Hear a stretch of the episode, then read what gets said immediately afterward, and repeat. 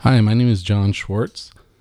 Today you're going to hear some stories of wild animals and the people who love them in our podcast series, Tales of Transformation, the Magic Between Humans and Wild Animals.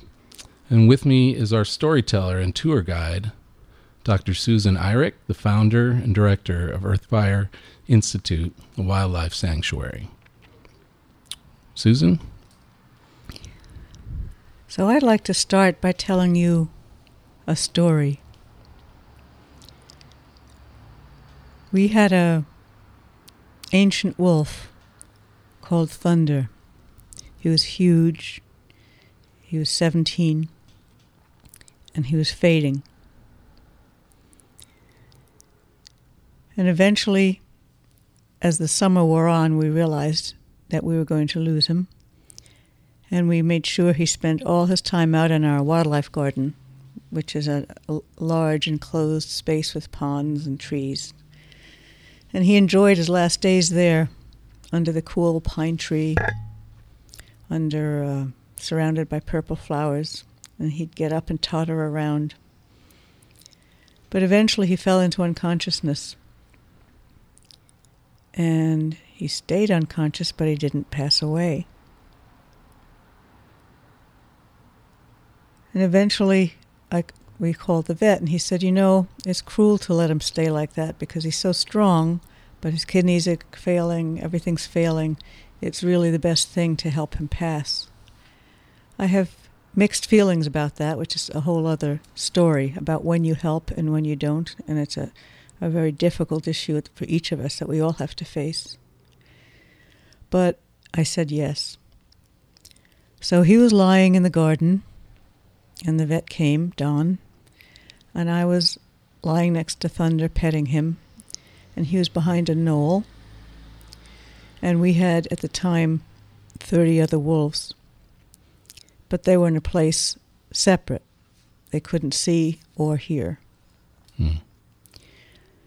So Don came, and I was petting Thunder, and Don got down on his knees and took out his stethoscope and put it on Thunder's heart, and then gave him the shot. And he was pretty far gone, so it went very quickly. But the absolute millisecond that his heart stopped beating, because Don was listening with the stethoscope, the absolute millisecond that happened, all 30 of our wolves began a low, mournful howl. They couldn't see him, they couldn't hear him, they couldn't know what was happening on any normal sensory pathway, but it was so precise, or so, that might not be the right word, so tuned in that it just startled all of us. And Don, who was kind of a meat and potatoes kind of guy, turned pale because he was right there touching the animal as it happened. And he was unguarded because he wasn't expecting it. And so it went right through into his heart, past all the layers of meat and potatoes type thinking, right to his heart. And he turned pale. And he got up and stood up and looked around. Said, what? Are they feeding the animals? What? Because he couldn't put the two things together in his frame of reference. And we said, no, you know what, Don? We didn't expect it either, but that's why we do the work we do. Because there's stuff happens way beyond what our understanding is. We just have to be open to witness the utter magic. And that's really a fundamental theme of why we do what we do. We're not just a wildlife sanctuary in that sense. For various reasons, most of our animals can never be released. And that means we live with them for life. And we get to see all these changes over life. We get to see these changes from, if we get them young, all the way through maturity and through actual death and dying. And I've just seen things that have completely blown my mind, are way out of my own frame of reference, because I actually came from a scientific background. with a hardcore scientific father, a degree in biology. But, you know, a really good science means you're open to things. Mm-hmm. And it's been quite a journey that I want to share.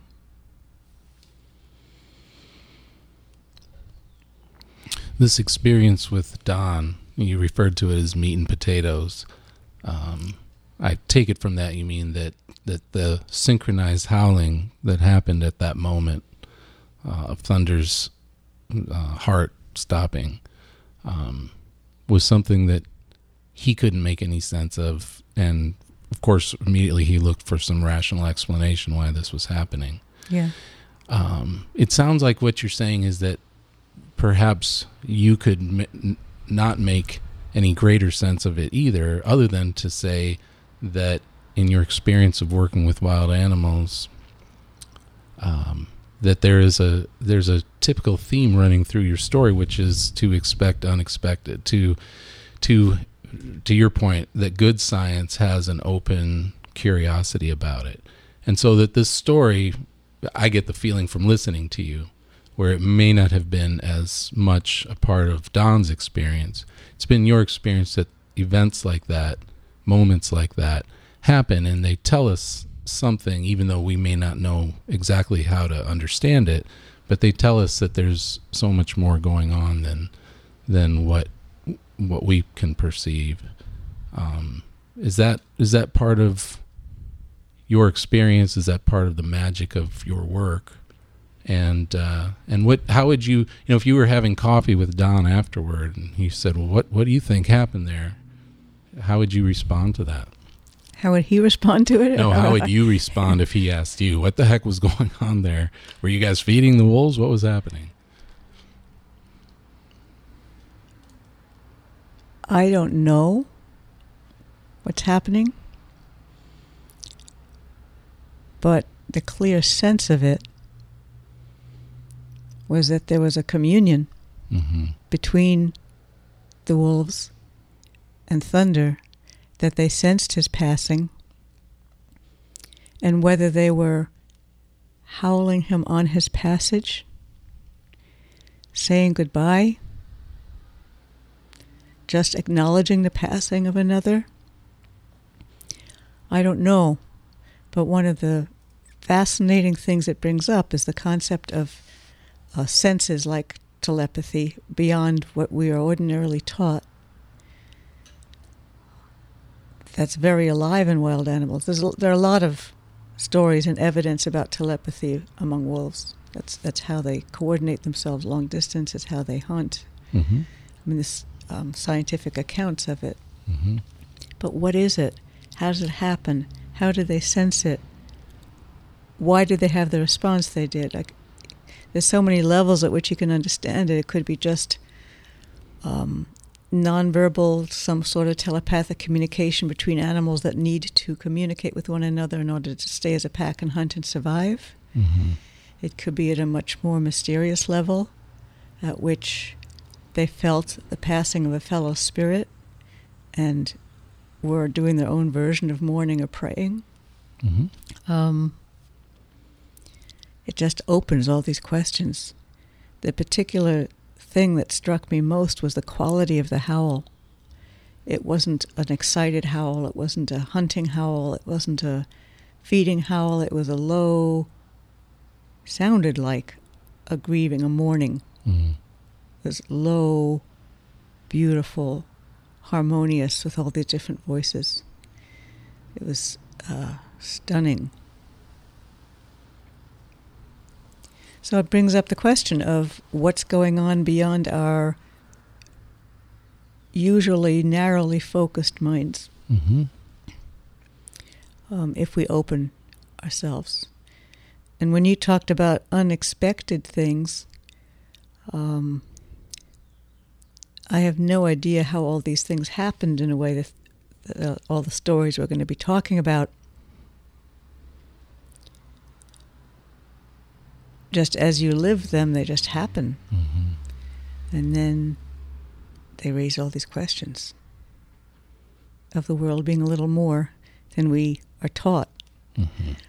of the world of nature and wild animals being infinitely more mysterious, exciting, loving, vibrant than we're usually able to tune into, given our background, our civilization, our training. There is utter magic, healing, and wonder out there available for us. Mm. And how does the experience inform, for you personally, how you view thunder, but other wolves and other wild animals, and how it's left you, and with that, what would be your wish for the rest of us as people, in how you would hope they might view a moment like that, and thunder himself and the animals themselves? I'm not sure I understand your question. So with your experience, let's just take the thunder story as an example, and the Don's reaction, and your reckoning of what happened as something that you could witness and that you could perhaps tap into, but you didn't necessarily understand nor have to understand. But does it inform you in how you want to view other beings, other wild animals, and these experiences? Do they help define for you how you view your relationship to wild animals, and any wish you might have for how other people should view their relationship to wild animals? The strongest thing for me is a sense of connection, mm-hmm. profound emotional connection between wolves, as one example. And then I have seen that over and over and over and over with every species under my care. And the species we have here at Earthfire, we're located near the Grand Teton National Park. And we have animals that are native to the area. And it's happened with every single species. And it's happened between us humans and species. Mm-hmm. So it's not something unique to the wolves. And though wolves do it in a wolf way, and bears do it in a bear way, and cougars do it in a cougar way, with their own beautiful color and flavor, both of the species and of the individual of the species. But the sense of connection, if I had anything to share and hope for my fellow humans, it's the power and beauty and healing quality, just stunning beauty of connecting with other beings. Mm-hmm. We feel it, most of us, with our dogs or our cats or our parakeets. Mm-hmm. I loved my young parakeet. I wasn't allowed to have any other animals, and I've punished my parents ever since. But now I have 60 of them. but we have that profound sense. And I'm saying it's possible with all animals. Mm-hmm. I'm not saying that. I've experienced that it's possible with all animals. And we have this barrier between us and other species, but it's a less barrier between us and domestic animals. And then we have a barrier even greater between us and wild animals. Mm-hmm. But it's not, and we have to have some level of barrier because they need to separate from us in order to survive, and there are elements of danger in certain circumstances. But if that danger is taken away, like with the animals we have at the sanctuary, where everybody feels safe, the bears and the wolves and the humans, and they all feel safe because they can interact but not be endangered, then these other things come out. These other potentials come out for a flow of energy that is just profound companionship. Mm-hmm. And also when the animals are in distress, and we need to care for them, it becomes not just the beautiful companionship, it becomes a profound interaction. Is any time someone helps heal another being, there's an intimacy that develops that is even more profound. Mm. And then there's the quality of a just companionship. We did a retreat a few months ago. I had invited people who were in positions to begin to change how we see wildlife, because I wanted them to have the intimate experience of animals, because you can think about them in theory and love them, and you can write about them, but being right there with them, mm-hmm. there's a vitality and a reality that happens that changes entirely how you think of them and how hard you're prepared to fight for them, because there's a heart connection. So we had one of our bears out, Teton Totem, in his area, and we were just separated by a hot wire and a sort of like a strong chicken wire fence, so that we could be within a couple of feet. Mm-hmm. And we'd been together and opening ourselves to different energies. Like if you come rushing in a car and you're just thinking about your business, your head's going to be in one place. If you spend time on the land and relax and walk, your head gets into another place. And when you're in that place, you're more receptive. Mm-hmm. And then the animals become more receptive. Mm-hmm. And there's a better chance of this beautiful flow happening. And we had 8 people on one side. It was a lovely sunny day in late October. And people were lying on the grass. And one of the people I'd invited was a well-known artist who's also a musician, and he had a little mandolin. And Teton had plenty of room to be away from us, but he was right there on the other side. So we were 1 foot, or about 2 feet apart. And Billy started playing his mandolin. This is we actually have this on videotape on YouTube. And there was just this beautiful sense of all of us beings in the sun and the grass and the birds and humans lying down and Billy playing his mandolin and Teton sitting right there just being with us and swaying in his own way to the music. This can't happen all the time, but it applies. There's a whole different way of being in the world than we're used to thinking. Mm-hmm. So, with Teton Totem's story, Thunder, and your reflections on connection, I was wondering, as you were talking about connection, because most of our listeners have their experience with wild animals is limited to perhaps a chance encounter on a trail in a national park, or which may have been scary for all parties involved. Or, what I'm getting at is that people have, I think when you talk about connection, everybody has their own understanding of what connection means between themselves and other people, or what it means between themselves and their pet parakeet or their dog or their cat, what it may mean for other domesticated animals. Is this connection you talk about with wild animals, is it a kind of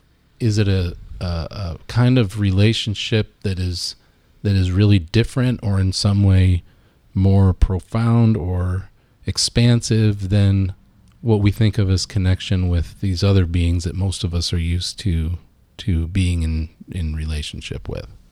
Is there something more in the wild world of animals that most people don't understand? I don't know if they don't understand it, but there is something different. Mm-hmm. And that is that wild animals have to think for themselves. They have to grow up and be independent. Mm-hmm. It's a matter of survival. Our dogs and other, everyone will understand that cats are an exception, mm-hmm. but basically, dogs, parakeets, etc. We've bred them to be dependent, mm-hmm.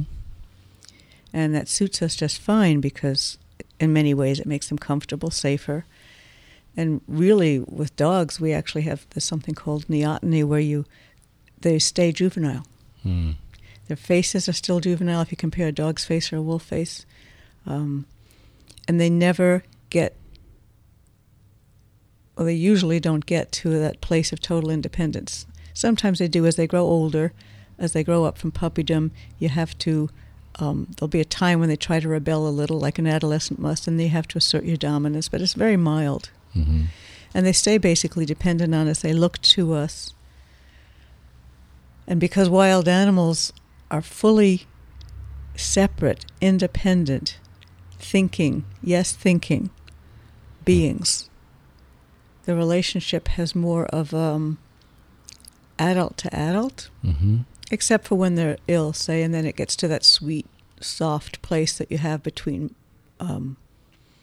anybody who's caring for someone else. But there's this tremendous sense of dignity and wonder and equality, and that is quite different. Mm-hmm. You know, I was wondering if this might be a good time for you to tell our audience how your journey got started to do what you do and to have these experiences that you now have. A little bit about you. What? And we've you and I have talked before about your journey and how things have sort of fallen in place as you've gone along. But I wonder if it'd be a good time to share about that. Fallen into place. I'm not sure that's the right word for it. Dragged, kicking, and screaming, maybe. I keep looking and saying, "How did I get here?" So I've loved animals ever since I can remember being conscious. And I remember as a little girl, I don't know how old I was, 4, 6, 8, having a conversation with my mother, asking her why animals didn't have the same rights as people. It didn't make sense to me. Mm-hmm. She couldn't answer it, but I remember vividly asking her and wondering why.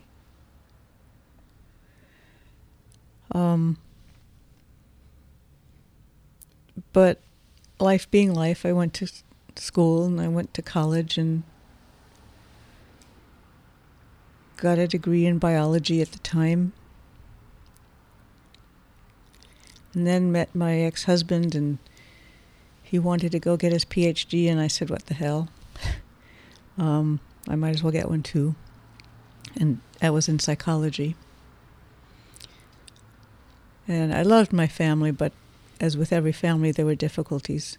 So I went into counseling, which I actually loved. It was so fascinating to try to explore these things. And so I went down to Kentucky to get my degree and lived on a farm.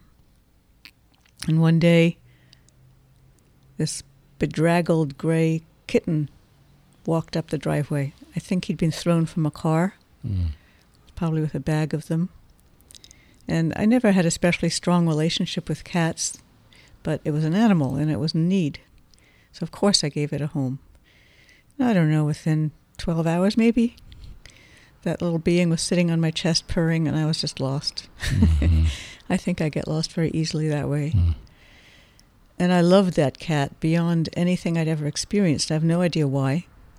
I just loved him beyond anything. And he got ill with the mysterious illness that seems to be in the soil there in Kentucky, and got congestive heart failure when he was maybe 2. I didn't think I could bear the loss. It was, and all these years later, I can still feel the loss vividly. I still don't know why I felt such a strong connection, but he passed away. But it started an opening for mm-hmm. me. Away from the rigidity of traditional thinking.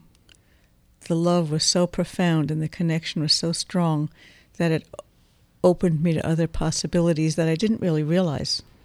I can only realize it looking back, that it was the beginning of an opening towards a whole different lifestyle. And then I grew up on the East Coast, but one summer my parents took me out west, and I saw the Grand Tetons and the space and the beauty and the wildness of the West. And I told my parents when I was 11, this is my country, I'm going to live here. Hmm. And they laughed at me, but it didn't matter. Hmm. So I eventually, when I followed various life's vagaries, after traveling around the world and living in some other cultures for a while because I really loved trying to see through other people's eyes. I moved out west. And also, I always wanted to get a wolf, but I said, who can get a wolf? And I don't know why I always wanted a wolf. It's the same thing as always having loved animals. I have no idea why I wanted a wolf, but I did. But I didn't think you could have one. And then some years ago, someone started breeding dogs and wolves. I don't know, maybe 30, 40 years ago. And the minute I heard that you could get a wolf hybrid, that was it. I didn't care what the consequences were. I was going to have one. And then when I got one, my commitment was total. It was very early in the breeding at that time. There weren't that many around. And everyone warned you, don't get them. They're not a dog. They're not a wolf. So I called everybody in the country that I could find who had one, discussed it with them, and made a commitment because this animal was neither a dog nor a wolf, and it was my responsibility. So I made a commitment to never go anywhere without him. Huh. So that animal, Tatanka was his name, went with me everywhere. If somebody wanted me to come to a board meeting, I didn't go without him. I remember taking him up to the top of, I think it was Doubleday in New York, the penthouse for a board meeting up there. Mm. And I had him in my arms because he was still fairly young. And as I was going through some doors, swinging doors, I'm not sure what happened, but he made a little whimper, and it's funny. Everybody came rushing out of their stores and all that stuff, this busy building down in Wall Street, and looked at me as if I'd murdered someone. It was great to see in that setting how much people loved animals. And then I went all the way up to this glassed, sterile penthouse meeting, and everybody came running out of their office. Mm-hmm. It was life in the middle of the city. Anyway, I loved that animal. He lived 15 glorious years. But in the process of trying to learn how to take best care of him, I decided to take a trip, and I traveled throughout the country, I think 8,000 miles one summer, going to meet everybody who had a wolf hybrid to learn what I could about how to take best care of this animal that was neither wolf nor dog. And often what happens if you take something that's been bred like we've done with domestic animals and mix it with a brain that's exquisitely tuned, we're interrupting the exquisite tuning. We breed for, say, long backs or spots, and nature doesn't breed for that. Mm-hmm. So you're mixing two different things. So there's a lot of warning. But I think I was just lucky with his temperament. He was just a complete and total joy. And one of the women I met, whose name was Mary, we became friends when I moved out west. We became friends, and she suggested that we spend New Year's Eve together. And she was actually the one who started breeding dogs and wolves many years ago. And so one New Year's Eve, she suggested we go and visit this guy she knew who had beautiful wolves. And he was half French and didn't talk that much. She said, but, you're going to really like his wolves. So I said, well, it sounds like a fine New Year's Eve to me.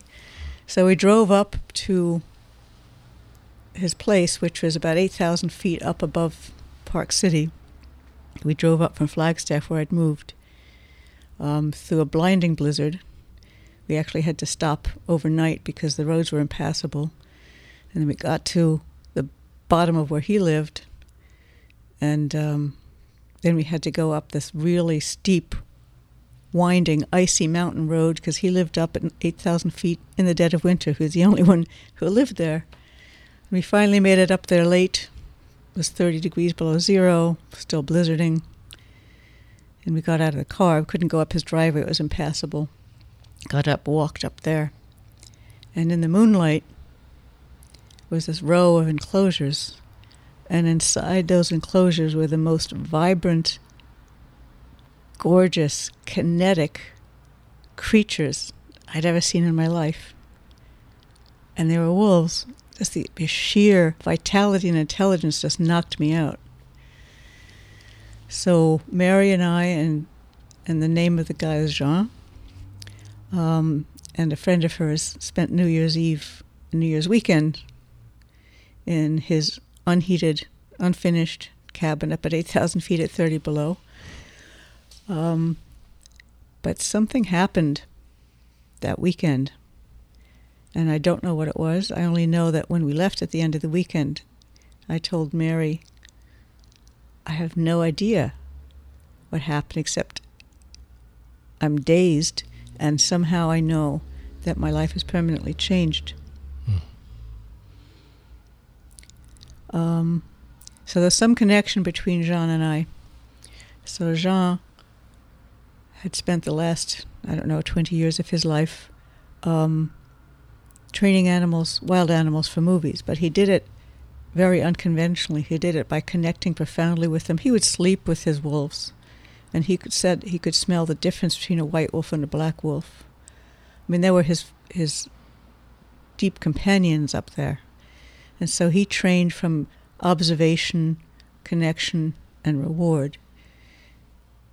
And I suddenly realized, I guess on some level, that if we joined forces, he with his uncanny ability to connect with and understand and handle wild animals, and me with my urge to share who wild animals are with my fellow humans.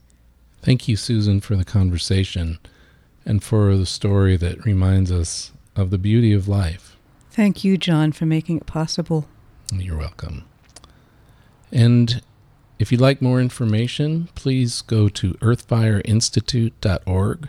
That's earthfireinstitute, one word, .org.